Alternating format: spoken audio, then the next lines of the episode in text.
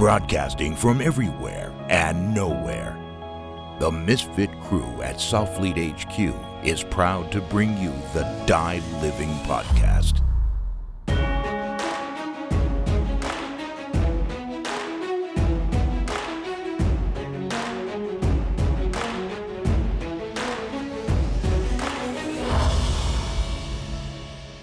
All right, guys, welcome back to the Die Living Podcast. Today's special guest we have is Brian McKenzie.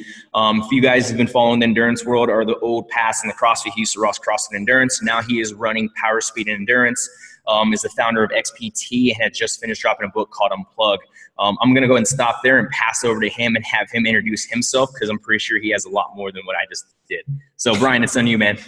Uh, well, th- thank you for having me, uh, George. This is uh, it's, it's, it's honor and privilege as always to be working with a community like this, especially that's following this. Um, so ultimately, our my work. I mean, my my work with military, especially even special forces, has has gone back over a decade, and um, it's been very instrumental in what we've like my my life in understanding things because it's a very difficult world to to understand. That said, um, I am, I guess, it kind of changes from it evolves as I go. Um, I used to be known as like a coach, um, I, but I figured out I just got off of a phone call with a guy who I've I, I mentored over the last like, I mean, I started mentoring him in like 2007, 2008, and um, we we just hooked back up, and uh, you know I I'm no, I, am more of like a consultant, and I'm I'm kind of like a professional athlete in the sense that I'm being paid to train and understand things that people aren't really looking at in a particular way inside human performance. And when I talk about human performance, I ultimately mean human potential. So I look at the possibilities and have have been fortunate enough to work with and be invited into communities such as the ones you've you've existed in and be able to see how the upper echelons of of life in in in whether it be military business athletics or whatever functions. And uh, it's intrigued me because I've been able to connect the dots down to general population or those that don't believe that they are athletes or high performers.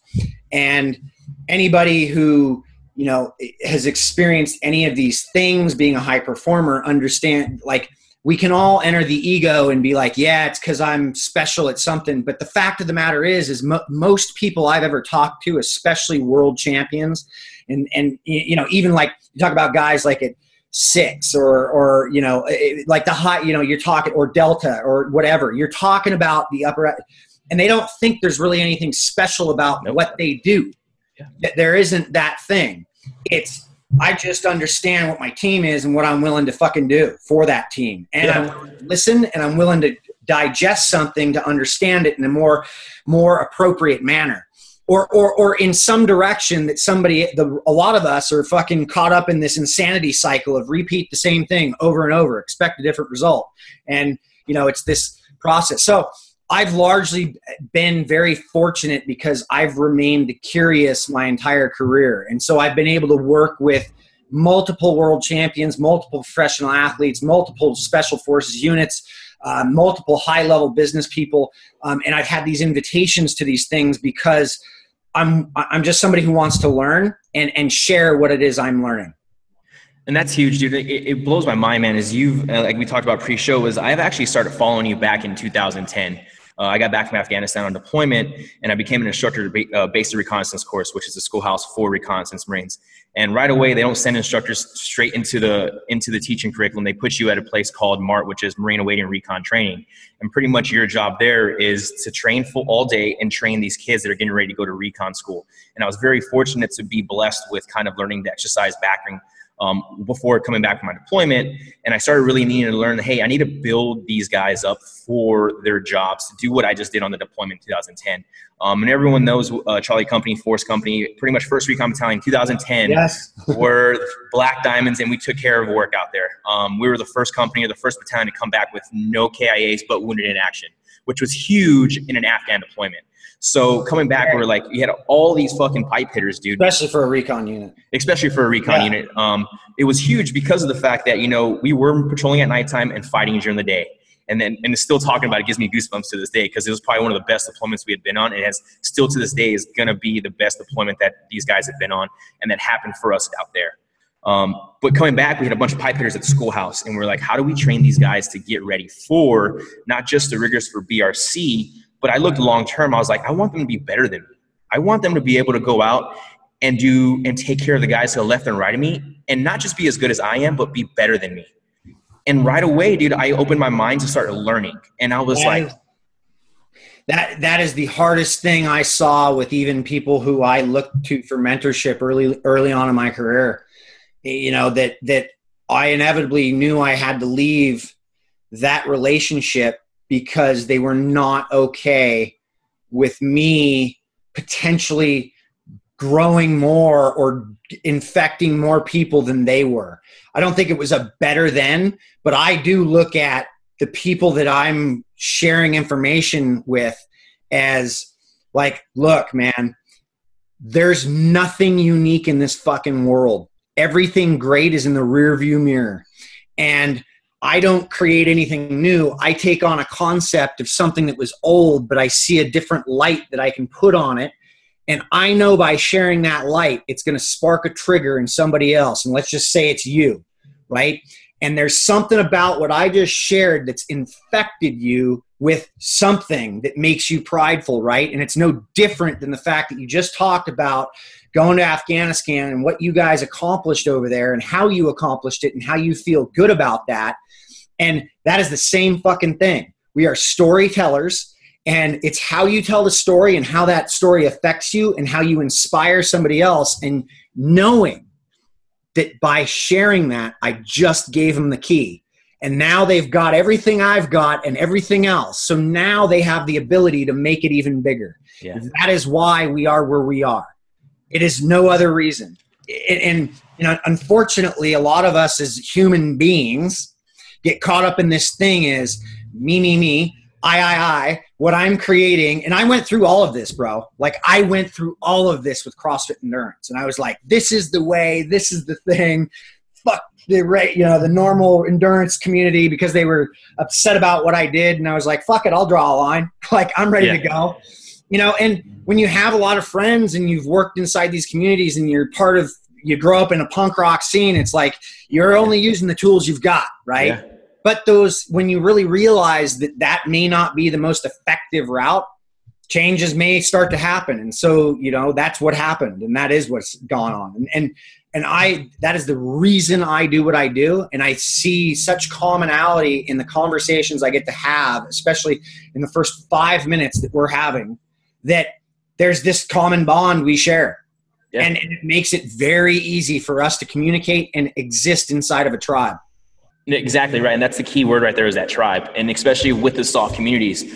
It blows my mind. You said earlier when you first opened up was you've been doing, been working with a tactical athlete or in the military and the soft communities for 12 years, dude. Like it blows my mind to know that someone like you who wasn't in that realm but was is able to build that relationship and build that trust to be able to still work with them i mean we name it there's multiple tactical athlete companies out there who come and go right? We see it all the time. And we wonder why they come and go. And then we look in and we talk to guys like yourself and i and we're able to build that relationship with everybody else and to grow.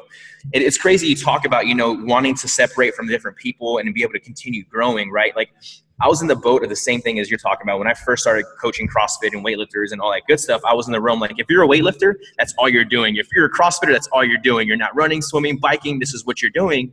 And I realized it was doing this to the athletes. So they came to me like this, yeah, in a big circle. And all of a sudden, when I when I was telling them they can only do this, it went boop, and it brought them in, and it took away their human potential. It took away from it. I've done the same thing and it's, it's all trial and error. We've all we've all we all do this, and this is that that kind of path to enlightenment to a large degree. And it's like you find something great, or you think you've got some knowledge on something, and then righteousness enters the situation. And I, am not trying to be biblical at all because I'm not religious yeah. in that sense, but righteousness follows, man, it, to a large degree, and that's where we have to catch it. And then, and when that gets there, unfortunately for me now, I mean, and that's why I'm, and we don't need to drift off to the breath work yet, but the only reason I'm involved with breath work was because I talked shit on something that I thought I knew something about, but had zero experience with it. And that for me triggered this response of, oh, fuck.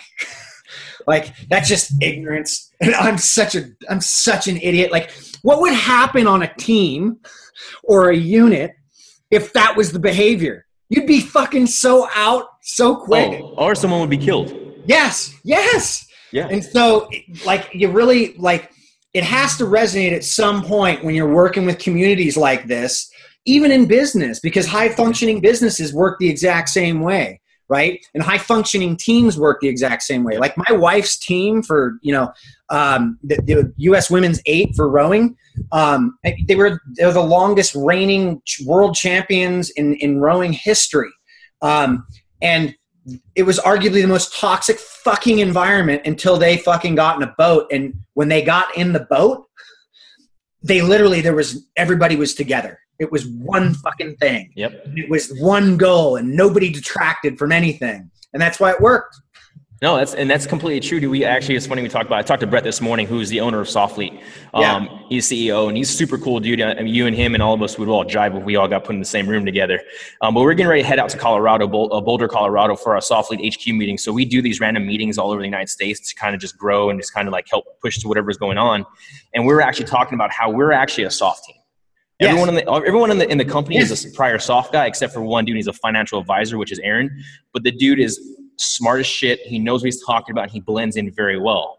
And I was talking about, I was like, you two guys are the platoon commander, platoon sergeant. Everyone else are team leaders on the team doing what they need to do. They don't need to check in every single day, but a weekly meeting or whatever else and get to it. And, and look at the company right now. I mean, I, I've been working with this company since we started in 2015, dude. And we went from putting free programming online, what we still do on Instagram and Facebook, to Train Heroic. From Train Heroic, we dropped our own app, and now we're doing a whole bunch of other things with that now, right? And you talk about that. It's like, why do we keep growing? Is because we're bringing on people onto the team who are doing great things already. We just want to bring it under one roof so they can continue helping us grow, just how you are right now with PSE, with your running, rowing, um, your try stuff, with your tactical athlete stuff. And again, like that, um, it was funny. Is like someone asked me, like, you're, you're, you're doing a podcast with Brian McKenzie, Rob Wilson, all these guys from PSE and all this stuff, and they do tactical athlete programming.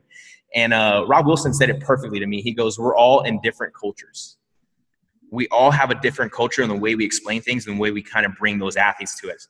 There's plenty enough there's enough fish in the sea for us to work with everybody. And if we're on the same level, we're all helping everyone go the right way. Let's just call it military. Exactly. Instead of instead of, instead of even police, law enforcement, or fire, right? Yep. So let's just keep it at military. How many military people are there? Uh, a shit ton. I can't even tell you like the number. 22 million or something yeah. like that, right? How much business is that? That's a lot of business. It's more business than you guys could handle. Yep, and more than you can handle also. More than both of us could handle. Yeah. There's 7 billion fucking people on the planet and we're fucking sitting here like I, I've watched this happen. Like people are just like fucking scrounging for the scraps or trying to grab your clients and it's like dude like you're not doing something unique enough to fucking like like you need to get into your creative work because this is not working out. Like trying to blow out somebody else's flame in order to fucking it doesn't work. And this is you know this is these are the conversations i'm having now is it's like dude i look to support everybody and anybody i've worked with including crossfit even though i don't work with crossfit. And and there's some people in crossfit hq i do not get along with anymore.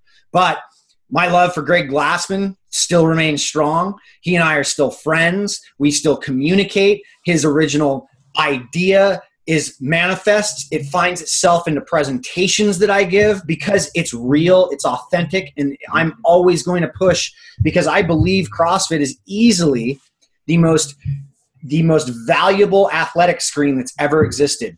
And if you use the biases of watching what happens on the internet with people in CrossFit, you don't understand CrossFit. No.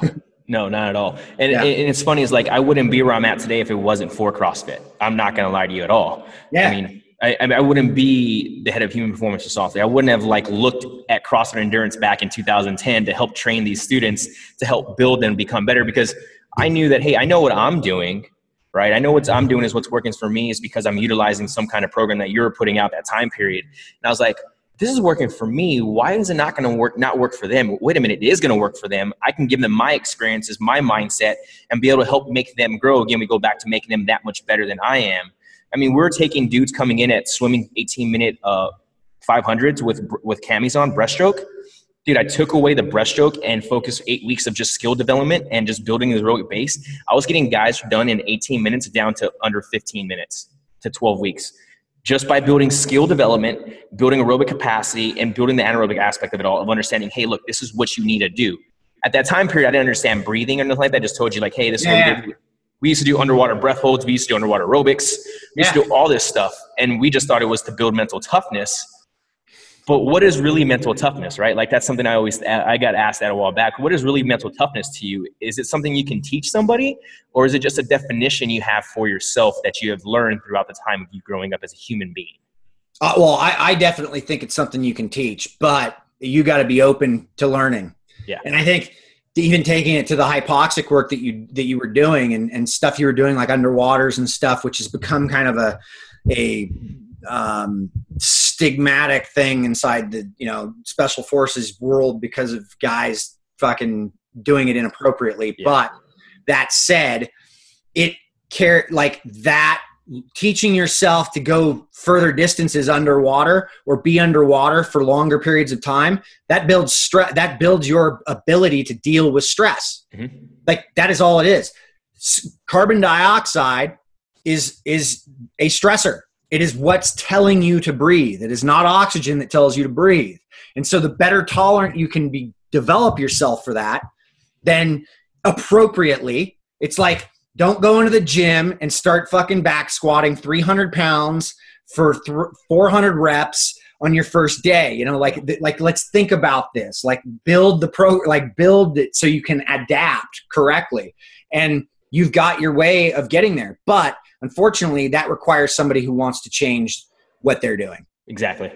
Yeah. And that this leads me into the next thing. So we talk about the underwater stuff and I see XPT doing a lot of it and I know you're yeah. a founder of it. What gave you what made you start XPT or become a founder of it in in for a long simple. or just at that yeah. Very simple. Um, Laird and I were connected through a buddy of mine who was an enforcer on the North Shore uh, of Oahu. Okay. Um, so he was one of the original guys that was a part of the Wolf Pack. And the Wolf Pack, if you don't know, if you're not in the surf world, was a group of guys that cleaned up the North Shore. They basically beat the shit out of people. In Hawaii, they don't use guns or knives, really. They use their fists. And if you decide to go out at Pipeline and you don't have any business at Pipeline, because Pipeline is arguably the most dangerous wave in the world, and and guys would go there because they just wanted to surf it. And so they would drop in on the wave and there'd be guys they wouldn't see guys on a wave getting barreled on that same wave and drop in and people can get killed people get hurt. And, the, and there's like 50 guys going for one wave. And so it was a mess in the 80s and 90s it was a hot mess. And so these guys came over and kai was one of those guys. He was a, he's a multiple time world champion uh, brazilian jiu-jitsu um, he's 250 pounds, Jesus. rock solid, cut up. Um, there's actually p- pictures of him way back on my Instagram account of me training him. And he introduced me to Laird because he was out uh, about four years ago, almost five years ago, um, in Fiji when it went code red. Kai, Kai runs water patrol for the for World Surf League, and at, at some of the spots. And he, it went, when it goes code red, they shut down the contest because it's too big. And so they shut down the contest. And every big wave surfer in the world showed up. And Laird was one of those guys. And Laird went out on his stand up and went out to the second or third reef wherever it was breaking. And it was breaking at probably, I think, like 30 feet or something at the time. And at Fiji, on those reefs, that's massive. That's fucking um, insane. And, and I mean, like it's peeling stuff off of the reef and stuff. And Laird was going and he he'd go down and he'd be you know coming back up and kai texted me that night and he goes brah there's like 25 year old kids who are the biggest chargers in the world that are freaking the fuck out having me pull them out of the water on the jet ski.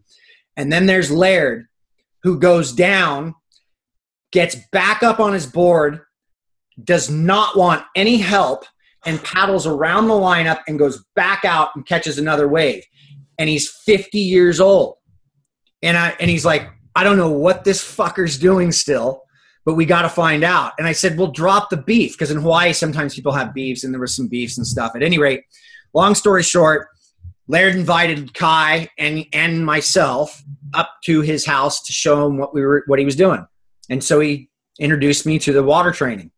And Laird and I, from that day on, became very, very close friends because what he was doing, he it's not that he didn't understand, it's he just didn't communicate it. And he Laird goes off of feeling. Yeah. And so he does a bunch of different things. And he had arguably figured out what I what I think is probably the best water training program that has ever existed.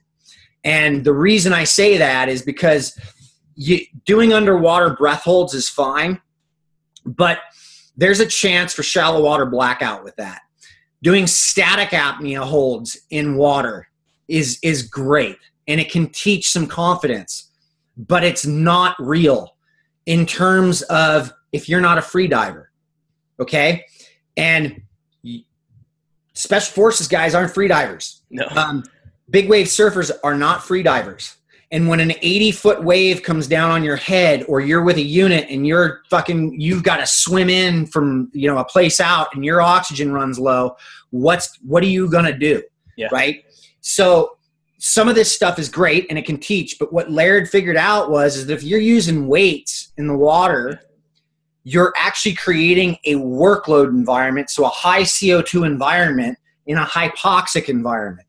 So the the the the safety that occurs is huge because you when CO2 goes high, you need to breathe. Yeah. So so the incidence for lowering O2 levels in the brain is very very low. Like you can't get your oxygen levels low enough because your fucking CO2 is too high.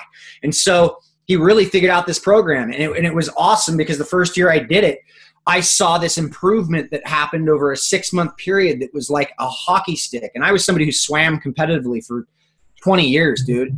Like, I had all the swimming talent in the world, and sure, some of it transitioned over, but holy crap, my my ability to go from surfing in maybe 10 foot surf to getting out in 20 foot surf was that, that's double. And yeah. and me being able to handle that and be in the water and and confidence and all that changed everything. And so it, it, it, it's a revolutionary program with what he has. And that's funny you said it because like I know we used to do all that time. We used to kick kettlebells and walk on the bottom of the pool. And we used to be like, how far can you go without coming up with air? Obviously we would have guys on deck, but I mean I think the furthest we had one of our guys ended up going 75 feet. Yeah. With kettlebells in their hand. Just took three deep breaths and just decided to walk. And you and you watched how he walked underneath the water and how calm he was it was just like just calm as a, as a boat. Never yeah. once on his facial expressions did he look like he was in a panic. Came out of the water, took a deep breath in, kind of sat there for a little bit. and was like, all right, let's do that again. It, yeah, it, and that, just, that's the whole thing is learning how to deal with that stress. And even though the stressor is kicking up, the intensity is kicking up, you're non-reactive. Your your decision to not have to react to that in a, in, in a highly reactive mode is what's going to differentiate you is what's going to basically change the behavior patterns that happen in anything else so this obviously then brings me right into the experiences now with how you're utilizing breath now with deeper connections because you yeah. just said right now you just had a skyrocket of i don't know if it was more performance or mental fortitude or toughness or however else went through by doing this hypoxic training with workload in the water with uh, with xpt so now you, I see you doing all the time, and I mean I've been following you since forever. You're now I mean I've seen you I've seen you evolve, dude. I mean it's crazy from when you were at to where you're at now to this day. And I'm very intrigued, and, I, and I'm learning as much as I can, and I'm practicing and experimenting. And you said the best before. It's like I'm no longer a coach. I am a consultant, or I'm a professional athlete doing things so I can learn how to pass it to others. So I know what it feels like, and exactly what I'm doing now. I said that today with Brent. I was like, dude, I'm just I'm just a, I'm just like an athlete again training, doing things so I can push it off to the guys on Soflete. So I can be like, hey, look what I'm doing. It's working for me. It might not all work for you guys, but it's going to work if you focus on doing ABC. in, in some kind of approach, right? So now with what you're doing with the breathing work and creating that deeper, deeper connection to help you grow, not just become better in business as an athlete, but as a human being, what really opened you besides the XPT realm to get you into the breathing? Well, simple. I mean, and, and I, and I, I'm not going to shy away from the fact that, um, you know, because a lot of people find that the training mask is, is a funny thing, is, is dumb. Um, all this, you know, whatever. Um, the the peanut gallery will roast, and and that's perfectly fine. Um, but I roasted it as well, and the training mask was that that that incident. Okay. Um, and it was because I didn't understand it, but I was didn't understand it because I was looking at the marketing that was being done for it, and my understanding of altitude training is a pressurization thing. It's not and, and, and, that's the actual science on it. Um, yeah. So um, it's actually the pressure that changes, which is why you can't absorb the oxygen, which is why it's lower. It's not that I have a mask on, right? So the mask, although may alter some things like oxygen saturation levels, but that would have to be induced with some hypoxia as well.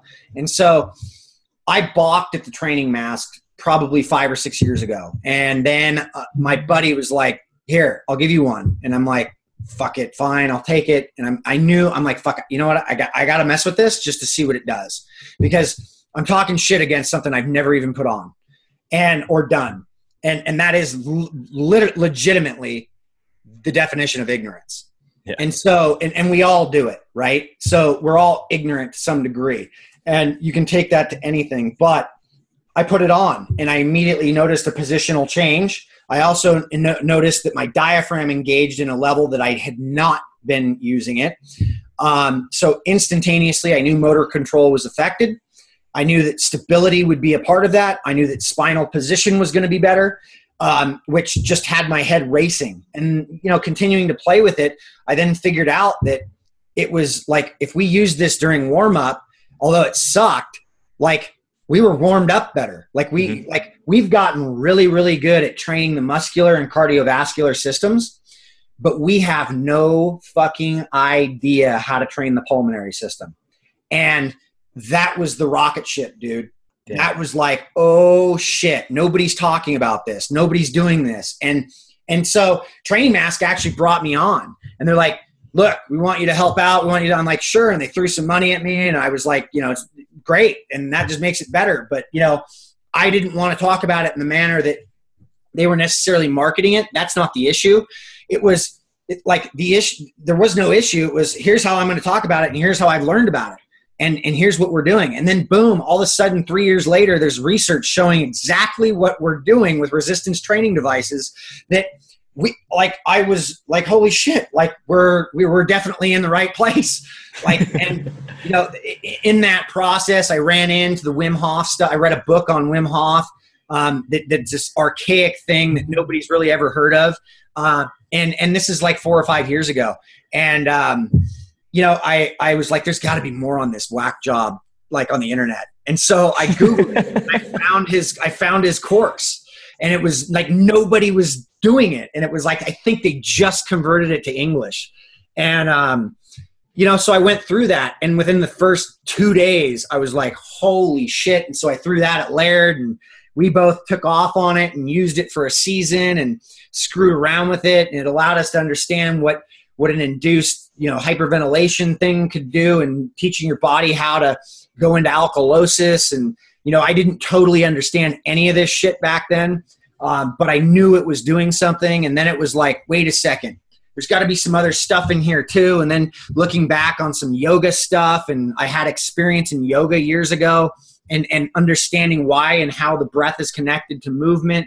And then I'm like, oh my god, like there's just so much depth here. And then looking into things like Tummo practice, which is the Buddhist a Buddhist monk practice where they teach you, you know, how to manipulate your own physiology and body, um, like how to heat yourself up. And this was something that, you know, this this is what Wim's really learned how to do with the ice. Is, is he's learned Tummo. And oh wow, okay, yeah, yeah, yeah, and and and and he he's got a method, you know, right? And so he teaches the breathing method, but the, the, the, the, art of actually getting the body to warm up is a meditative practice yeah. that involves some breath work to it as well. And if you pay att- if you've ever watched any of his world records, you will see that he's not sitting there hyperventilating. He's doing other things.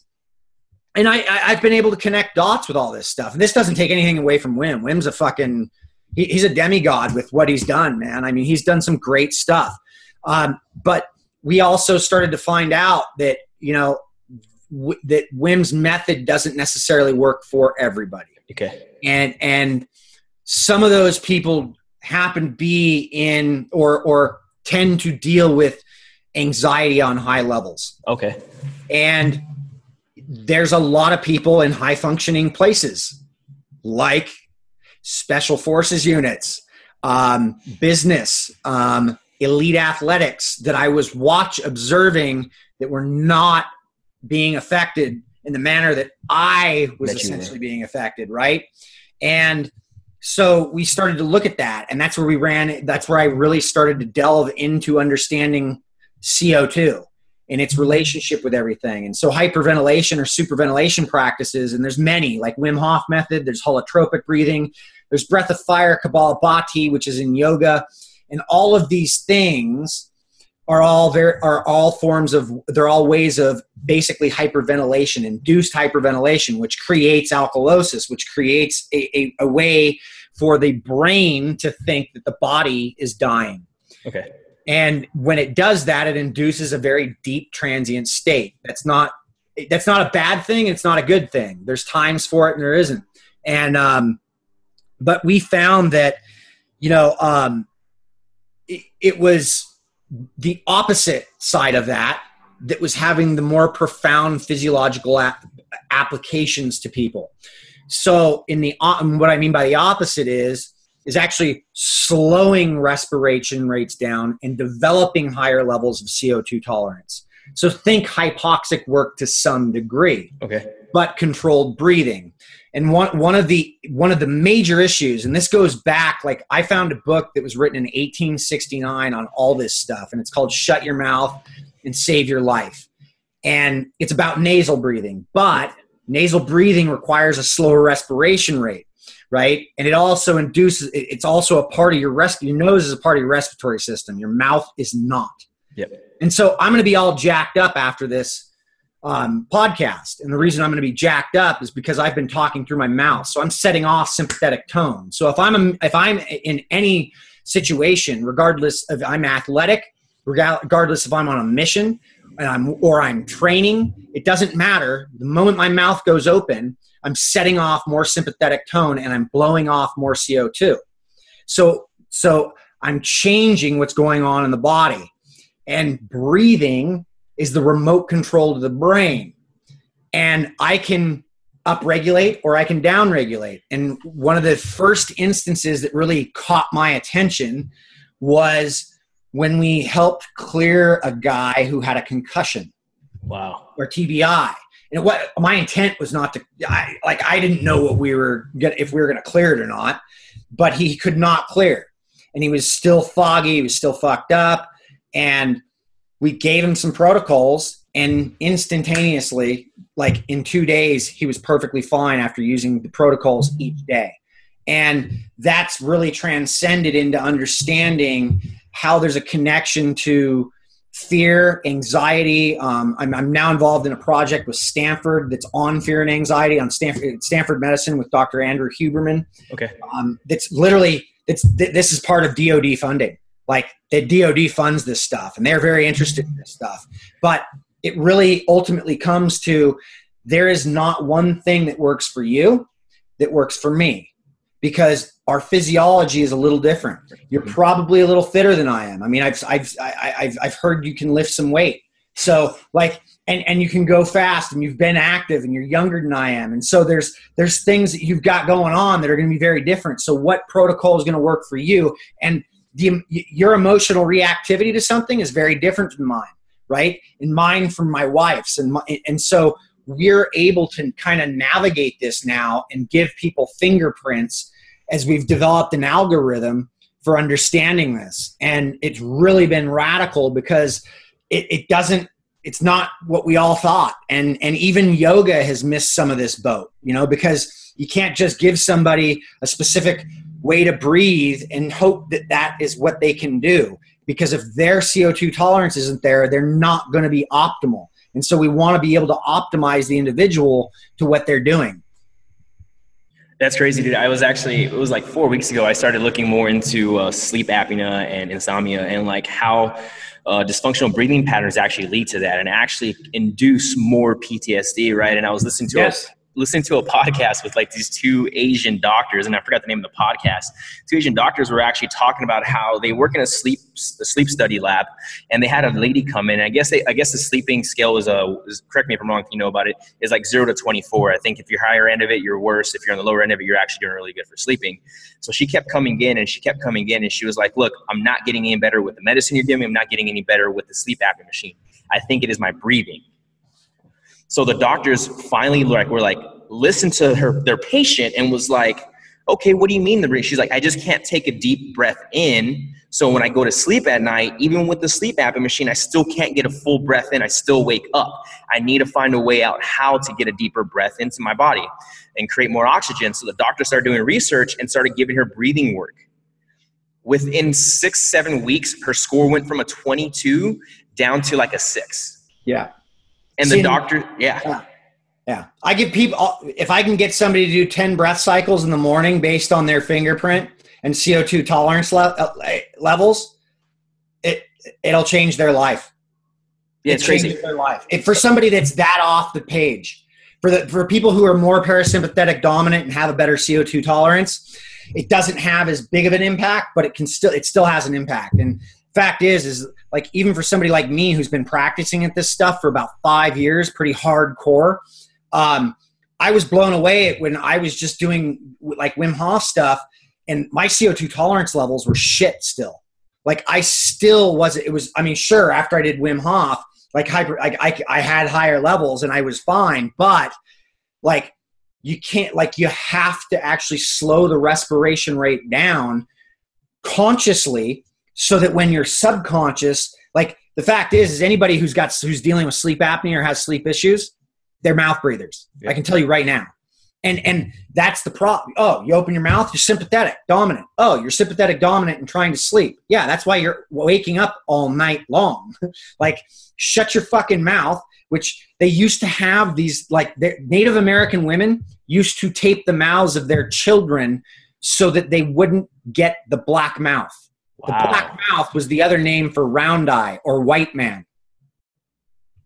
Yeah, I mean, it's crazy, dude. Shit goes, like I said, in the rearview mirror, there's a lot of information that we've just blown by because we've put in, we've put things like this does not take anything away from Western medicine, but we've put things like Western medicine at the forefront of what should be happening versus that is in emergency fucking situations that that should be happening.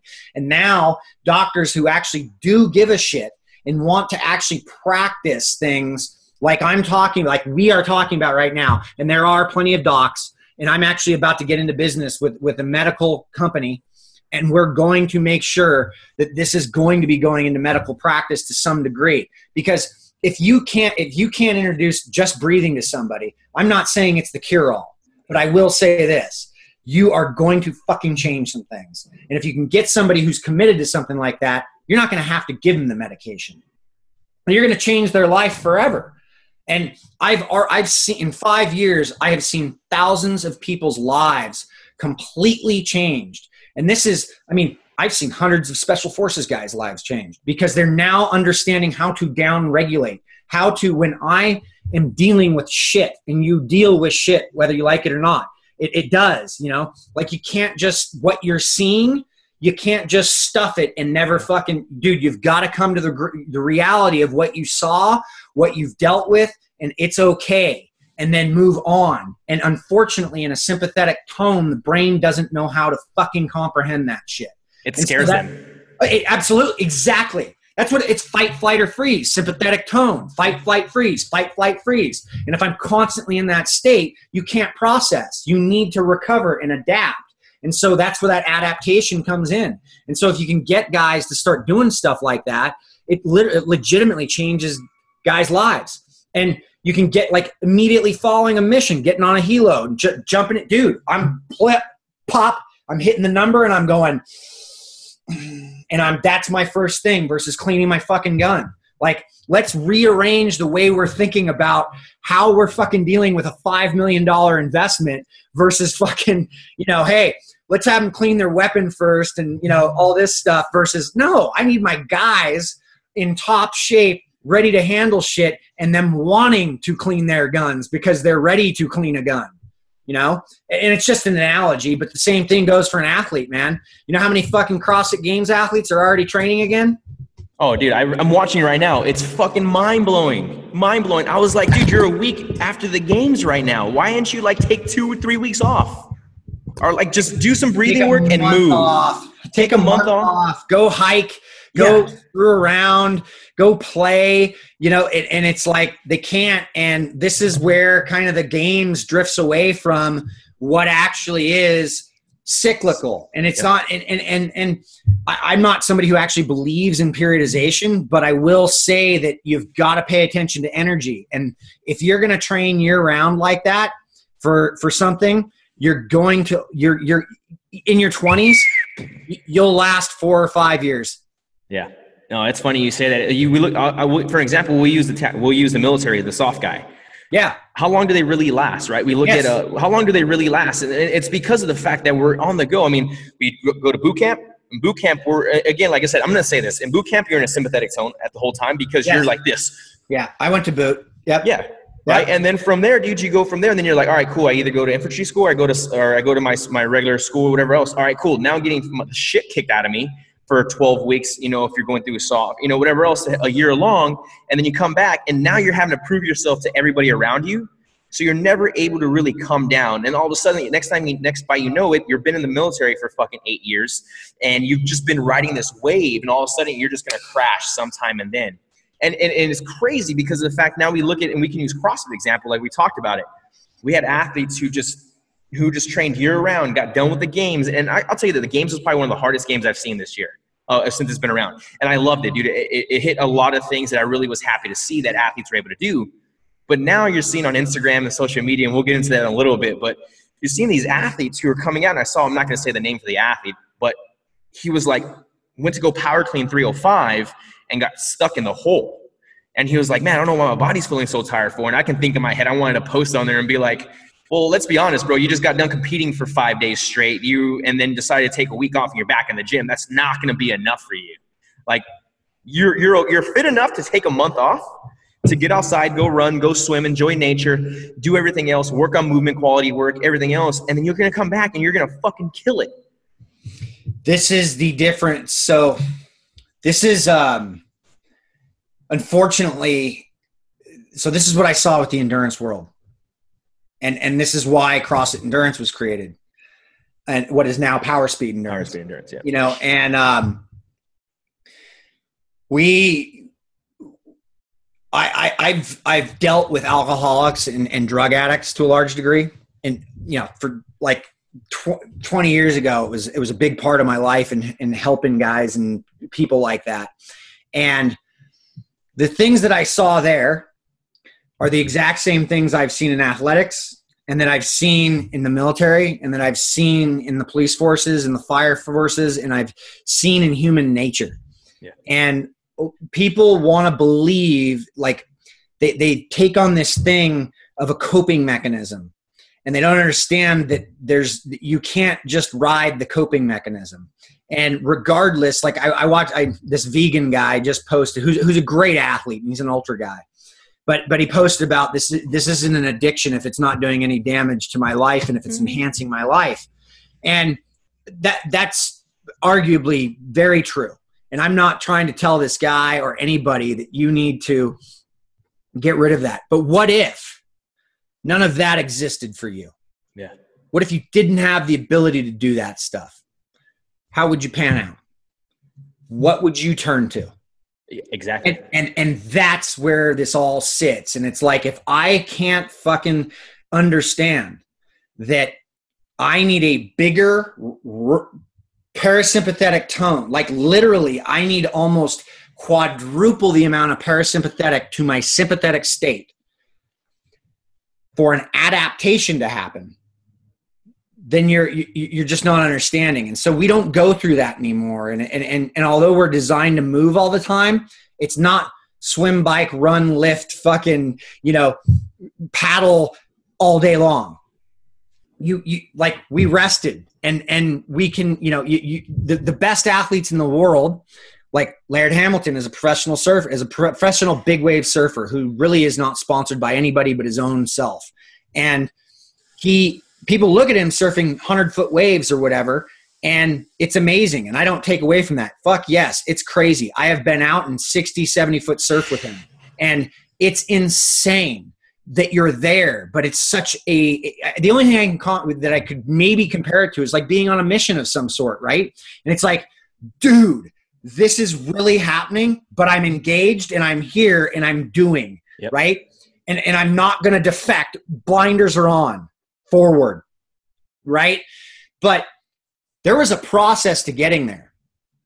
And that process was Laird was body surfing in Little Surf getting barreled as a kid. And so over the years, those waves have gotten bigger. And, and it's allowed him to go to that place. And he can surf for six or eight hours a day. But most of that time is in a relaxed cycle, right? And so when we stop looking at things in the mat, like we have to do more, like more is better, we have missed the point. And it's yeah. not that more is better. And I like to train just as much as anybody, man. I do. I mean, that's why I got, that's why I created what I created was I burnt myself out running, swimming, and biking my brains out. You know, I was doing 24 to 30 hour, 30 hour training weeks. Like, man you know, and, and doing Ironman and just starting to get into ultra marathons. And I'm like, fuck, I feel like shit. And then my hormone panels basically said I was basically turning into a woman, you know, and I, I didn't have much testosterone and like I had estrogen markers that were high. And I was like, what the fuck is that? Like, I'm training, like my I'm doing, off. like, what the fuck? And it's like, it just so happens that stress is stress, my man. And uh, if you're burnt out, guess what your body's going to do? It's going to start to shut down. Yeah. And and you know, they, people don't learn from that. They they take the hard road, and maybe that's what people do need is to have that hard road and be hit. I did, you know, and, and I caught it early on, and I was like, okay.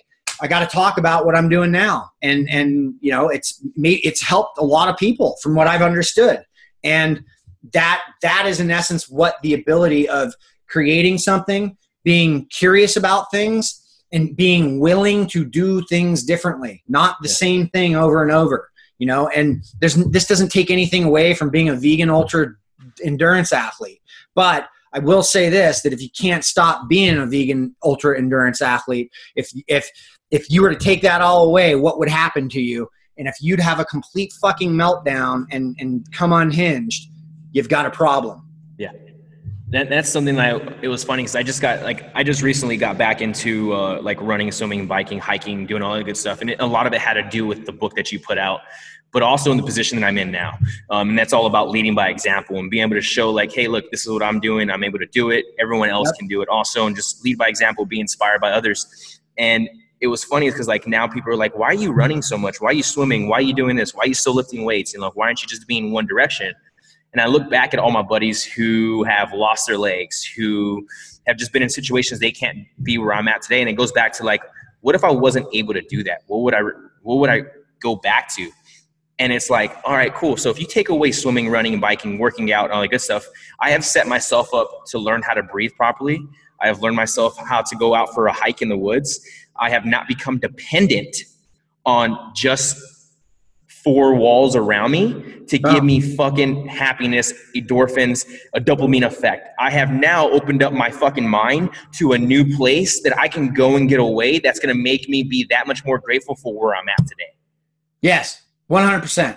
And that's it. Like, dude, I wasn't even working out. I wasn't training and I was just doing breath work to figure out what is the breath work really doing? What am I accomplishing just with this medium?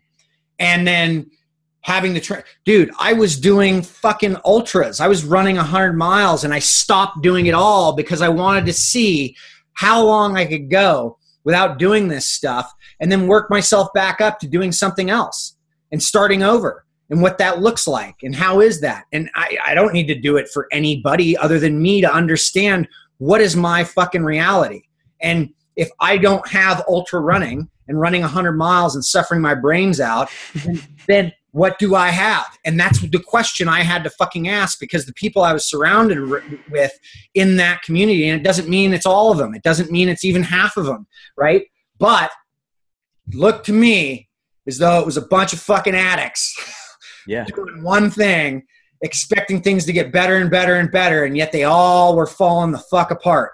You know, and and and if what you do is destroying you, fuck that, man. Yeah. I, am out. Like the, the the happiest people that I've seen, the best that I've seen, what they're doing doesn't destroy them. It improves their life and long and creates a longer life. It, uh, it's funny you say, man. I just sold my I just sold my gym, and I realized like how now that I step back and see how I am with selling the gym. And it's funny, man. Is like we talk a lot about the experiences that we've gone through in the past six months as human beings, right? Then all of a sudden, the next six months we talk about it. I feel like that kind of happens for a lot of us. And for me right now, the biggest transition in my life has been selling the business, coming on with Soflete, working for myself, doing what I want to do, mm-hmm. and I'm starting to see that how unhealthy it was running that business yeah. No matter how much I was actually making an impact. in the thick of it. It's so tough when you're in the thick of it though. Dude, I was making an impact on a lot of people locally, yeah. locally, right? Yes. But I was taken away from me.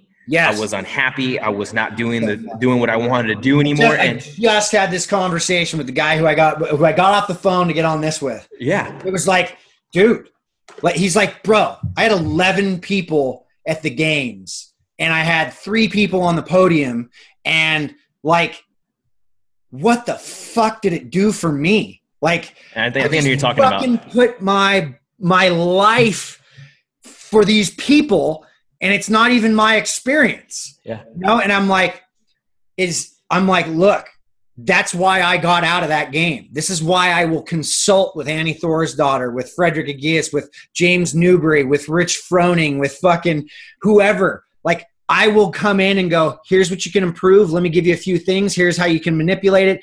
Report back in six or eight weeks. I don't want to, I like, look, you're your own fucking person. Go do it. You don't need me to hold your hand. You know what you want. I don't make great athletes. No coach does. No. I love that. That's, that's fucking awesome, dude. That's, oh man. It's funny you say that because like now I look at it, he was like, I have had this so much, all this free time now. And then like my main priority was to be the best fucking father possible yeah. Right. I got two daughters are growing up. One's in school now. The other one's getting ready to start school in a year. Um, but when I was living in the gym all the time, guess where she would come when she come hung out with me? She'd be in the kid room, watch TV all day. What I was, what was I doing to her? I yeah. was taking away from her free time that she had with me to go visit and go do nature and go to the beach and be a kid, right? And it was yep. funny because she just came with me for a few days because she got she just started school this last week, and we literally were able to go do things and I sat there and I was like, man, I was like, I, I want to do this more. And I, now she's in school and I got to wait till she's fucking has holidays to do this more. And it's like, I am doing what I love truly. No matter how much of an impact and people were pissed off, they can say what they want to say about me leaving and doing my own thing and growing with the company. You know what though? At the end of the day though, this is what I wanted to do and exactly what you're talking about here at the end. And, and that's fucking amazing. Yeah. It's, it's, it's a great, you know, but the, you know, the thing is, is that, you know, we still need to go through the process to some degree. And, and if you don't hit walls, you know, you're not learning. Sometimes it's just, you know, you're not going to learn. So people do need to hit walls. And I'm not here to tell people what they should or shouldn't be doing. If they want my advice on something, I will give them straight up advice. And that's that. And if they take it, they take it. If they don't, they don't. Yeah. I want to talk about real quick, dude, is the book, the book yeah. that, and how you, how you came out with the book. Um, I talked to, with Dr. Andy Galpin already about it and I kind of, I got his, his, his foresight on it, but your mindset behind writing it and everything else. I've heard multiple stories already for, for kind of what made you think about it. I heard that one story you're running with one of your guys, kept looking at his watch and his heart rate was like around 159. He said if he hit 160, he was gonna blow up. But you guys were literally on you literally were having a full conversation. You guys are perfectly fine running. And all of a sudden he was like, oh shit. And then it kind of gave you a light bulb. But what other experiences gave you that light bulb to really make the book come out? Um, the thousands of dollars that I've spent on technology and three quarters of it being largely unnecessary. And I mean, we're talking probably in the hundred thousand dollars range of tech that I have still at this house. Um, you know, from VO2 max machines to lactate blood meters to pulse oximeters that are well over, you know, $300 to um, whatever. Um, it doesn't matter. The thing is, is that I've spent money on it all and I've used it to try and understand one thing. And at first, I didn't understand that. At first, and this is where, you know, that light bulb with my buddy who was running who, who did had no idea that story was in there. And he read the book and he was like, thank Christ you didn't use my name or I would be so fucking pissed off. I'm like, why would you be pissed off? Do you know how many people you'd be helping? Yeah. Like the fuck. Um, and I, but I also was like, dude, I wasn't about to give people your name, like you know, as to what happened. But the fact of the matter is, is it wasn't you, dude. It was me. I was the guy who let you have the heart rate monitor, and you said you were going to blow up on the program I was giving you. And so, you know, it, it the the thing is, is that it sparked something in me it took a couple of years to really understand it, but that whole notion of I'm letting what a watch is telling me dictate what I am hardwired to understand physiologically. So, for instance, um, I, I, I get to go dive with some great white sharks here in a couple weeks. Awesome. And this is part of the, the Stanford project that we're doing in the virtual reality on fear and anxiety. And that is going to be huge because I have the ability to get out of the cage and swim with them. Oh shit. Yeah, yeah, yeah. But I don't know that that's going to happen, right? I, I've got to feel the ability to do that. But I, I have the pass to do that, and and not many people get these passes. So that said, I have swam with other sharks before, and I did this this last year, and it was a huge, huge impact on me because I, I mean, like I've been in the water with sharks because I've surfed my whole life, but I've never really consciously gotten in the water where there's more than 30 or 40 sharks, right? And the most of these sharks were in the six to eight foot range. And that is a big fucking fish. And if that fish decides it wants to bite you, there's nothing, there's absolutely nothing you can do except start swinging and hoping that you get out without any catastrophic injuries. But the fact that there's 30 or 40 of them, you have no chance. Yeah. Because once one goes, they all go and they feed and they eat and they're done. And you're gone in seconds. And we are in the water with a guy, with a guide, and he's like, Look, you need to remain calm.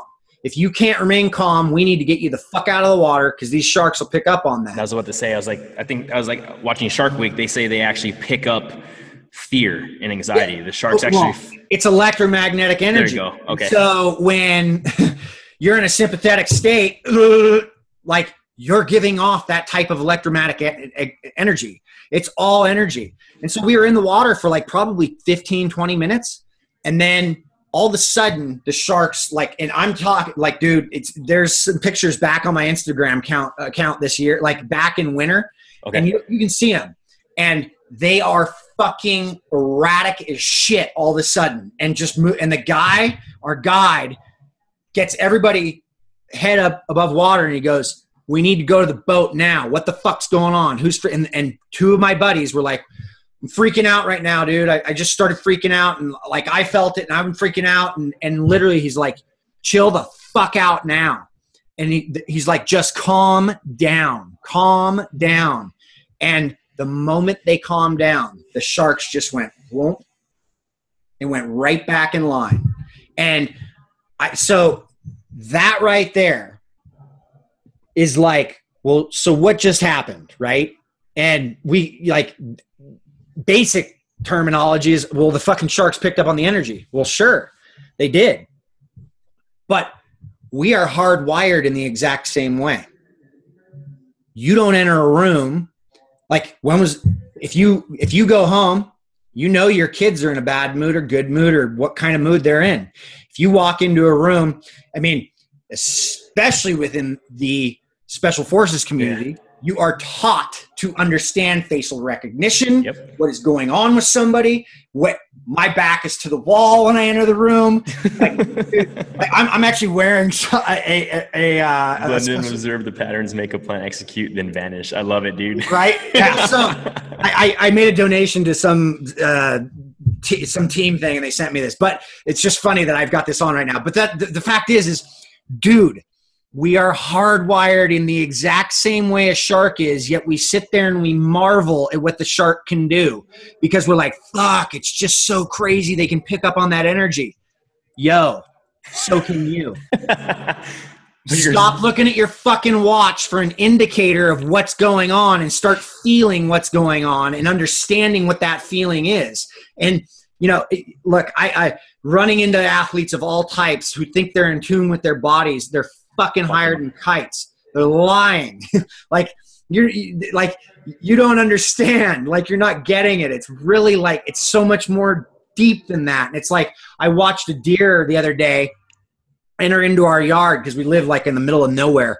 And and so we have wild animals everywhere up here in Oregon. And it came in and I knew instantaneously the way the ears were focused. I'm like, fuck, there's something wrong with that thing. And it was a mom and it had lost its baby. And Aaron's literally 10 minutes later goes, Oh, yeah. She was with its baby and the baby couldn't get over the fence. And so she's just basically been here the whole time. And I'm like, fuck. And like, I, there's a part of me that's like, I want to hunt deer, you know, but the other part of me is like, fuck, dude, that sucks. So it's like, I go, I open up part of the fence, you know, and then I connect the, the mama deer and the baby deer and all this stuff. But it's like, dude, I hardwired that shit. Knew yeah. that fucking deer. There was something wrong with it. How the fuck did I do that? I haven't been like, but that's the that's the essence of a training program. Is if if what you're doing in a training program does not translate over to what you should be naturally capable of, and we are nature but we want to buffer off nature as quickly as we can. And that's what that's what unplugs about man is yeah. it's like it's not saying get rid of technology. It's saying use the technology to get your understanding of your own heightened senses. There's nothing like look you could go into a mission and you can get feedback and information and all of that is critical right? But it's is it more critical than the fact when you walk into a room and you know whether somebody is fucking a friendly or not right and you can't like you've got to understand that situation and that is a fucking ingrained thing that everybody should be able to do whether i shoot my if somebody walks into my house or or walks onto my land whether i shoot that person or i don't is based on my uh, you know not that i am going to shoot anybody, but yeah. everybody that's listening to this can understand this. Oh yeah, definitely. So, yeah, so it's like, look, I have to have the ability to make a choice decision, right? Like that. Like that. And if I don't have that fucking, if I don't have that ability, or the intuition what, to be able to just like, just go. What use is my training program? What use? And and this is why we marvel at things. I just posted something I saw this morning about like a fire, and it's like people are freaking out, and it's like, well, they're not freaking out; they're marveling at the fire and the beauty of it and all this stuff. And you know, we we, we look at this as like we don't think it's this damaging thing, although we do, but we don't. Like it's like just a part of nature, but yet it's destroying more shit than we do as a as a species at a rate that's really high. And to date, we don't have anything even equivalent to what a hurricane can do to the world. Like it'd take 10,000 nukes to do what Katrina did, right? And it's yeah. like, okay, so what, what does all that mean? And it's like, dude, we're a part of this thing that like we're marveling at and we are capable of so much more than we want to give ourselves credit for. And the problem is, is we're trying to take a fast track to something that's creating comfort versus versus the ability to fucking transcend into this this place that we are so much more capable of. And I think breath work has become a large part of that because it is the remote control to the brain. And so if I understand when I walk into a situation, if I start going that I should fucking change that into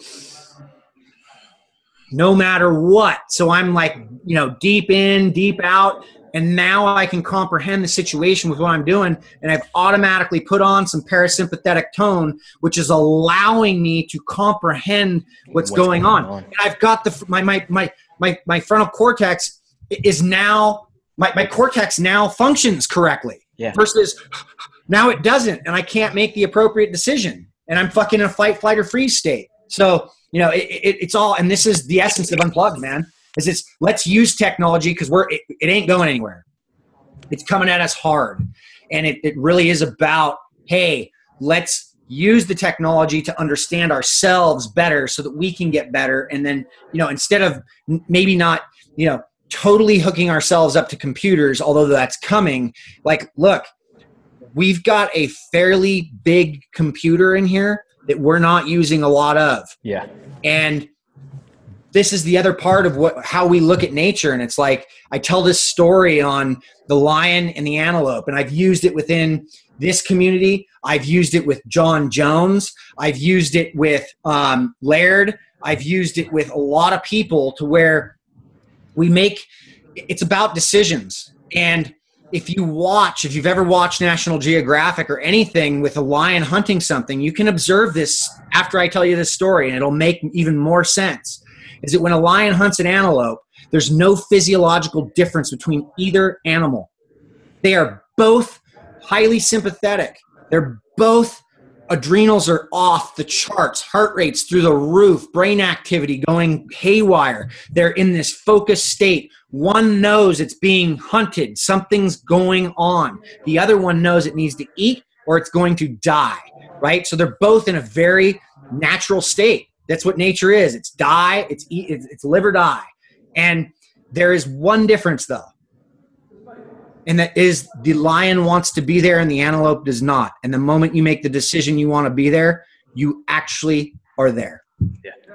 and That's that's funny. that's it man That's amazing, dude. I posted a a while back. I think it was like three or four weeks. I've kind of been going through different phases and and kind of like really looking deeper. And I posted a photo of a lion crouching down hunting, and I talked about how micro movement dictates macro movement, right? In the athlete, in life in general. And I go and I talk about. I literally posted on there, and I was talking about if you ever watch a lion hunt, their movement quality, their movement variability, the way they hunt, the way they're calm, doesn't change even though they are in that sympathetic tone knowing they need to eat but it's because they live in such a parasympathetic tone for so like again like i said they only go into a sympathetic tone when they need to eat right or when they're getting ready to hunt well other than that what are they doing most of the time? They're either sleeping. They're asleep. Yeah. They're- so, like so i was like that and there's the other part of the story too is it's either case let's just say that the lion catches the antelope.